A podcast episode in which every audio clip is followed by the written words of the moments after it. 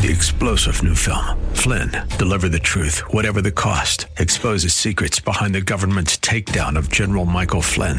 Flynn knew what the intel world had been up to. He ordered the first audit of the use of contractors. This set off alarm bells. He told the truth. He was the most dangerous person for Donald Trump to hire. They had to get rid of Flynn. Flynn, deliver the truth, whatever the cost. Available now. Watch it today. Go to salemnow.com. Salemnow.com. Jesus' earthly ministry, recorded for us in Luke chapter 4.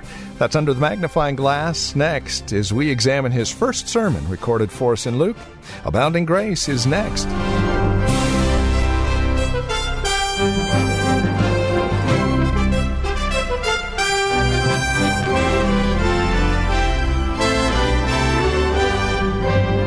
Reformed Heritage Church in San Jose, welcome to today's edition of Abounding Grace.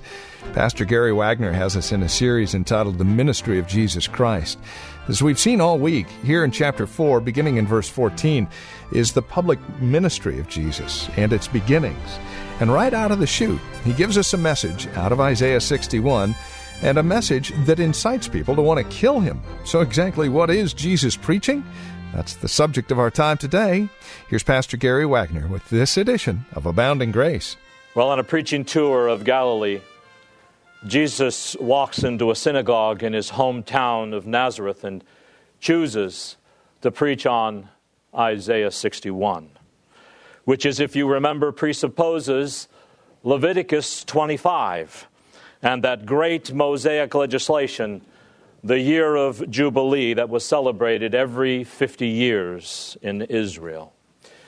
To announce the beginning of this special year, which began on the Day of Atonement, a ram's horn would be sounded to declare a new day had begun, a fresh start.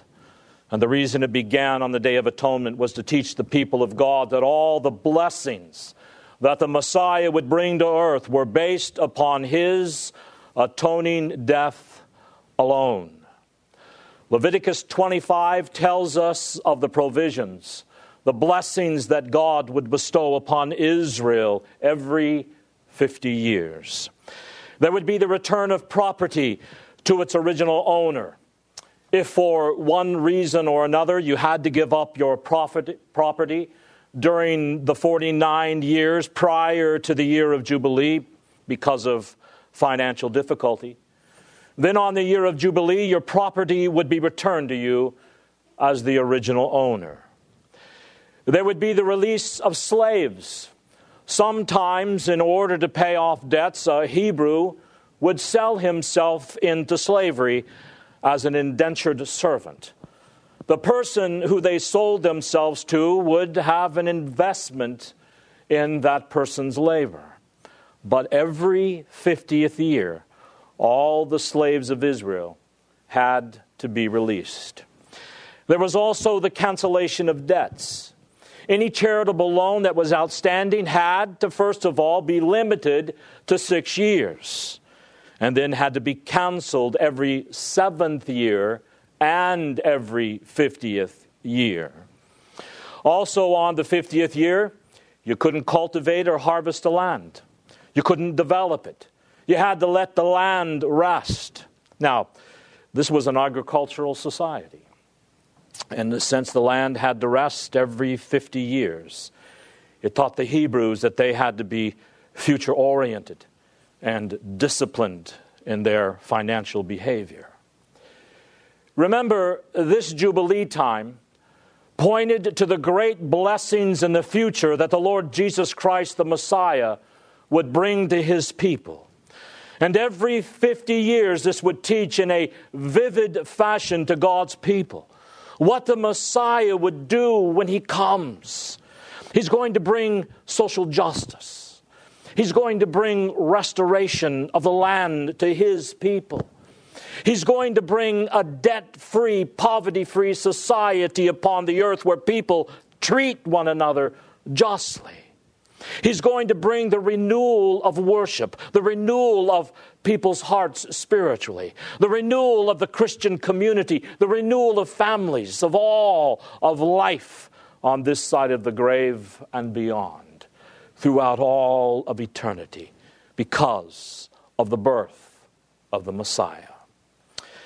Isaiah picks up on the Mosaic legislation and makes the underlying principles of the Jubilee year his prophecies for the future.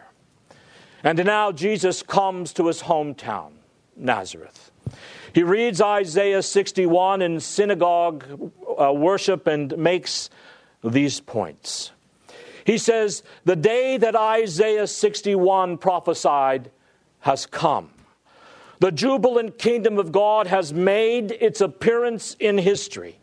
All of those tremendous blessings the establishment of social justice, the restoration of the church, the renewal of individuals' hearts, the blessings of God's covenant heaped upon the heads of God's people throughout the entirety of their lives, down through their generations. An everlasting covenant has finally broken into history.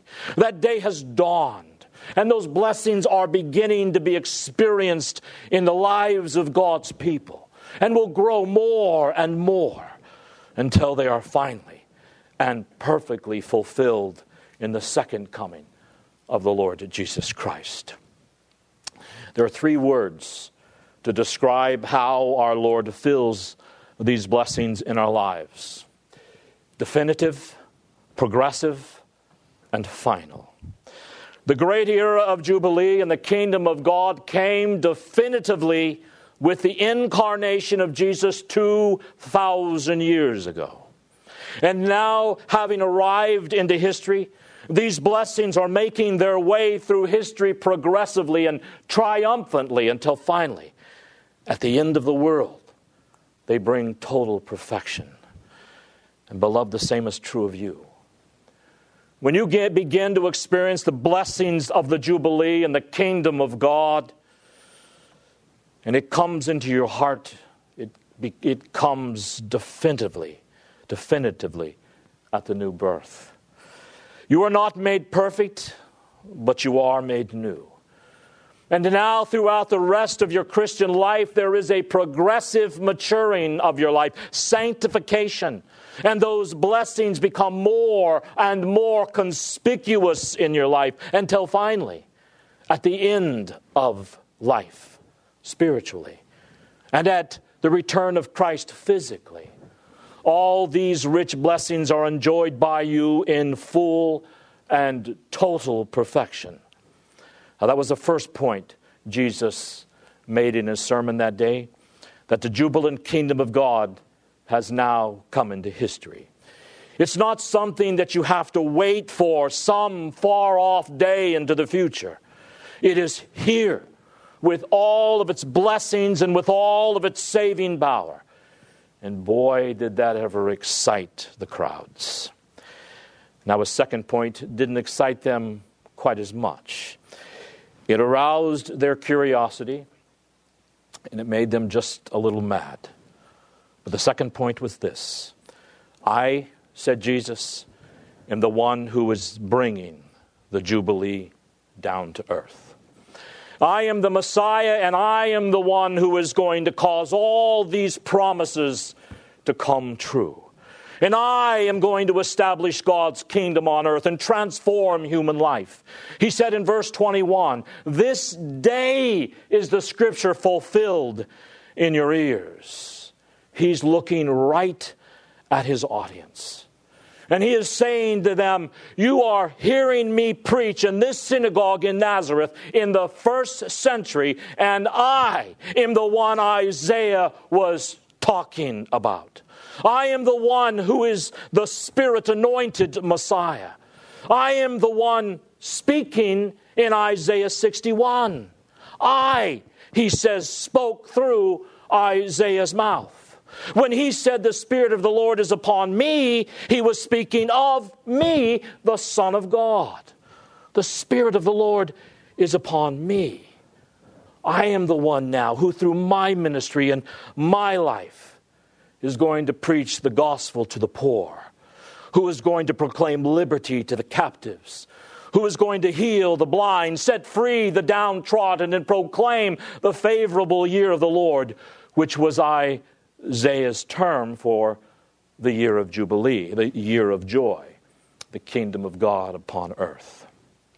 I am the one who is going to cause all these things to happen. And they are happening right while you are hearing me preach this powerful word in Nazareth. I am the one who is going to bring salvation to the poor. Now, before I go any further, it's always important to identify who the poor are, who the Lord Jesus Christ came to save, because the Bible is clear that the people Jesus Christ came to identify himself were poor people. You can't get around it, no matter how you try, beloved, nor should you even want to try to get around it. All of the blessings that the Lord came to bestow are to be bestowed upon poor people. That is why Jesus said later on that it's almost impossible for a rich man to be saved. In fact, the great blessings of this happy year of Jubilee, predominantly the poor are going to enjoy predominantly poor people are going to get in on the saving operations of the kingdom of God. Predominantly the poor are going to be set free. Predominantly, the poor are going to have the gospel preached to them. Predominantly, the poor are going to have their blindness healed. Predominantly, the poor and the afflicted and downtrodden and crushed will be set free. So, who are the poor? Our Marxist friends who like to hide their Marxist ideals behind Christianity like to use ideas like this to defend their views, to try and stir up the poor people of this world to revolt against their oppressors. Well, is that, is, is that what Jesus is getting at?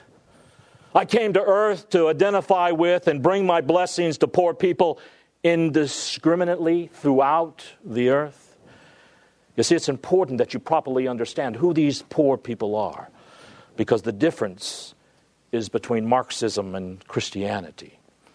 So, if you would turn to Isaiah 10, which is one of the passages that clearly identifies for us who these poor people are that Jesus came to save, to identify with, that he came to set free, to release from debt, forgive them of their sins, to restore them to their land, to heal their blindness. Isaiah 10, verses 1 and 2. Woe to those who enact evil statutes and to those who constantly record unjust decisions so as to, to deprive the needy of justice and rob the poor of my people of their rights, in order that widows may be their spoil and that day may plunder the orphans. Now, right there is a simple passage that clearly identifies these needy people, these poor people, these widows and orphans, these people who are being oppressed unjustly in Christ. And they are not the poor of the world indiscriminately. Poor Hindus, poor Buddhists, poor Muslims, poor animists. It is the poor among God's people. It is God's people who are viewed as those who are crushed and weighed down by sin, apostasy, and divine judgment. Come, all ye who are weary and heavy laden, and I will give you rest. Rest for the weary and those heavy laden by sin and by the judgment of God that comes upon a person's life, as well as the oppression and the harassment, the real poverty that comes with all that. It's not just a spiritual poverty, because God's people experience the judgment of real poverty, real oppression real political oppression, real injustices in the world, not just spiritual. It is those people the Lord Jesus Christ came to set free. He came to set free his poor in spirit who mourned over their sins, but who were being oppressed because of their sins. And he was going to set them free from anyone and everyone who oppressed them and set at liberty all the poor people of God. And Jesus is saying, I have come to do all of this. I am here, and through my life and through my ministry and my preaching, all of this is going to take place. In other words, he was identifying himself to that audience in Nazareth as the very fulfillment of the Old Testament prophecies of the Messiah. He was identifying himself as none other than the one anointed of the Lord about whom Isaiah spoke. There was a predominant perception of the Messiah among the Jews in Jesus' day that he would be an earthly king. That is what they looked forward to more than anything else. In that time of the first century, the Jews were preoccupied with the fact that the Messiah would be a king. But they had a mistaken notion of what kind of king he would be. They expected his king to be predominantly Jewish military political kingdom that would, by might, set free the Jewish nation from the oppression of the Roman Empire. Then, when Jesus allowed himself to be crucified, turning out not to be the type of king they expected, they turned their backs on him. In fact, they turned their backs on him before he was crucified, as we're going to see later on in Luke. Well, they were right in expecting the Messiah to be a king, just not the kind of king they desired. In fact, that has been one of the major themes of Luke throughout the gospel so far. Luke said in Christ's birth narrative that he was the Son of the Most High. He told us that Jesus Christ was the Son of David. He is the promised King of the kingdom of David. He is the one who was baptized and anointed just like the kings of the Old Testament. John the Baptist gave testimony to his superiority, the one, he said, who was mightier than I, the one whose shoe I am not worthy to untie. A voice came out of heaven from God himself quoting a passage of Scripture that was a prophecy telling us that Jesus would be a great king. Time and again, Christ is presented in the Gospel of Luke as a king. And now, here in Nazareth, you have what you might call Christ's, the King's, inaugural address. He is standing before the Jewish congregation, and he is saying, and he is giving his inaugural address I am the King.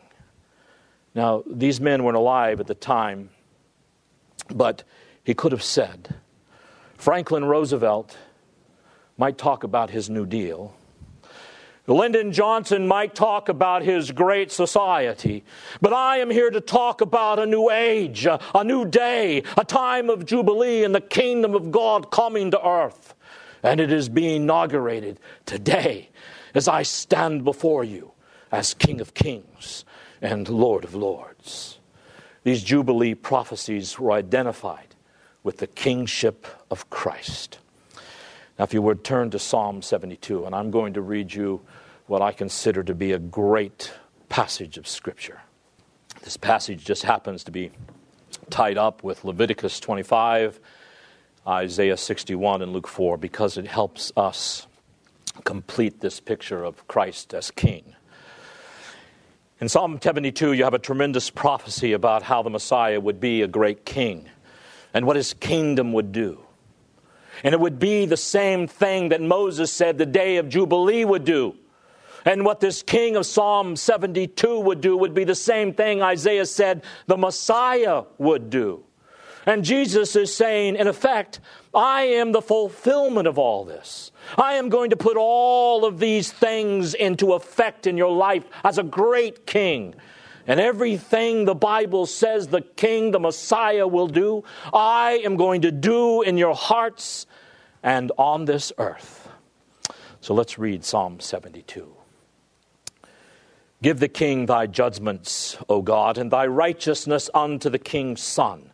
He shall judge the people with righteousness and the poor with judgment. Social justice for the poor, poor and the afflicted of God. The mountains shall bring peace to the people, and the little hills bring righteousness. He will judge or vindicate the poor of the people. He shall save the children of the needy, and shall break in pieces or crush the oppressor. Now, Jesus is saying, I am the king who is bringing in this year of Jubilee, that great era of blessings. And everything the Bible says that I'm supposed to do, I will do. I'm going to judge and rule over all the people with justice. I'm going to bring salvation to those of my people who are afflicted, to vindicate on the heads of their oppressors and save the children of the needy of my people. He doesn't say to save them, to protect them. I'm going to rapture them out of the world. He says it's going to happen by crushing their oppressors. They shall fear thee as long as the sun and moon endure throughout all generations. He shall come down like rain upon the mown grass. The blessings of the reigning Christ are going to be like rain on the parched ground, causing things to grow and be productive. As the showers that water the earth in his day, that is the days of Christ, shall the righteous flourish and abundance of peace so long as the moon endures. Jesus came to earth so that righteous people might flourish spiritually, materially, physically, and in every way. Jesus came to earth to establish his kingdom that his people might experience abundant peace more and more until the new moon, it says, is no more. He shall have dominion also from sea to sea and from the rivers unto the ends of the earth. They that dwell in the wilderness shall bow before him, and his enemies shall lick the dust. The kings of Tarshish and the isles shall bring presents. The kings of Sheba and Seba shall offer gifts. Yea, all kings shall bow down before him, all nations shall serve him. Jesus says, This is what I'm going to do. I'm going to have a government that crosses an, the entire earth. I'm going to rule everything. I'm going to rule everyone. I am going to rule every nation according to my will. And under my government, I am going to destroy all of my enemies and cause them to lick the dust. Kings of the earth shall bow down and worship me. All the nations of the world shall serve me. North Korea, Iraq, Iran, China, Venezuela, Russia. For he shall deliver the needy when he crieth, the poor also, in him that hath no helper. He shall spare the poor and needy, and shall save the souls of the needy. He shall redeem their souls from deceit and violence, and precious shall their blood be in his sight, and he shall live and to him shall be given of the gold of Sheba. Prayer shall also be made for him continually, and daily shall he be praised. There shall be a handful of corn, or actually better translated, it shall be fruitful upon the tops of the mountains. Fruitful upon the tops of the mountains. The only thing that can grow on the tops of mountains, beloved, are pine trees and shrubs. So if you're going to have grain growing on the top of the mountains, and brother, you've got productivity, wealth, a great harvest, and all of this takes place during the reign of the Messiah. The fruit thereof shall shake like Lebanon, and the day of the city shall flourish like grass of the earth. His name shall endure forever. His name shall be continued as long as the sun, and men shall be blessed in him. All nations shall call him blessed. Blessed be the Lord God, the God of Israel, who only does wondrous things, and blessed be his glorious name forever. And let the whole earth be filled with his glory. Amen and amen. That's what the Lord Jesus Christ was telling these people in Nazareth. I've come to earth to make all these things come true, and I am not going to stop my work until you see all these things come true. Until you see all the nations serving me and bowing in submission to my government, until you see all my people prospering physically, spiritually, corporately, until they can prosper no more, until you see my glory shine out and be praised by all the nations of this world. Beloved, that's what the church has to look forward to in the future. Well, that's all the time we have today. This has been Abounding Grace with Pastor Gary Wagner from Reformed Heritage Church in San Jose. If you'd like to review today's broadcast, we would invite you to contact us for a copy of the program. They're available for just $5. Mention today's date and we'll send a CD your way. Here's where to write to us. PMB number 402 1484 Pollard Road. That's in Los Gatos, California. The zip code is 95032. Again, that's PMB number 402 1484 Pollard Road. Los Gatos, California 95032 is that address. Our phone number, if you'd rather call, 408 866 5607. That's 408 866 5607. Our website is reformedheritage.org. And if you'd like to join us for worship, Sunday services are at 2 p.m. We meet at the Lone Hill Church on 5055 Lone Hill Road in Los Gatos. Directions at our website, reformedheritage.org, or again call 408 866 5607. Thank you for joining us today. We look forward to seeing you next time we get together as we continue our studies in God's Word. Until then, may Christ be your abounding grace.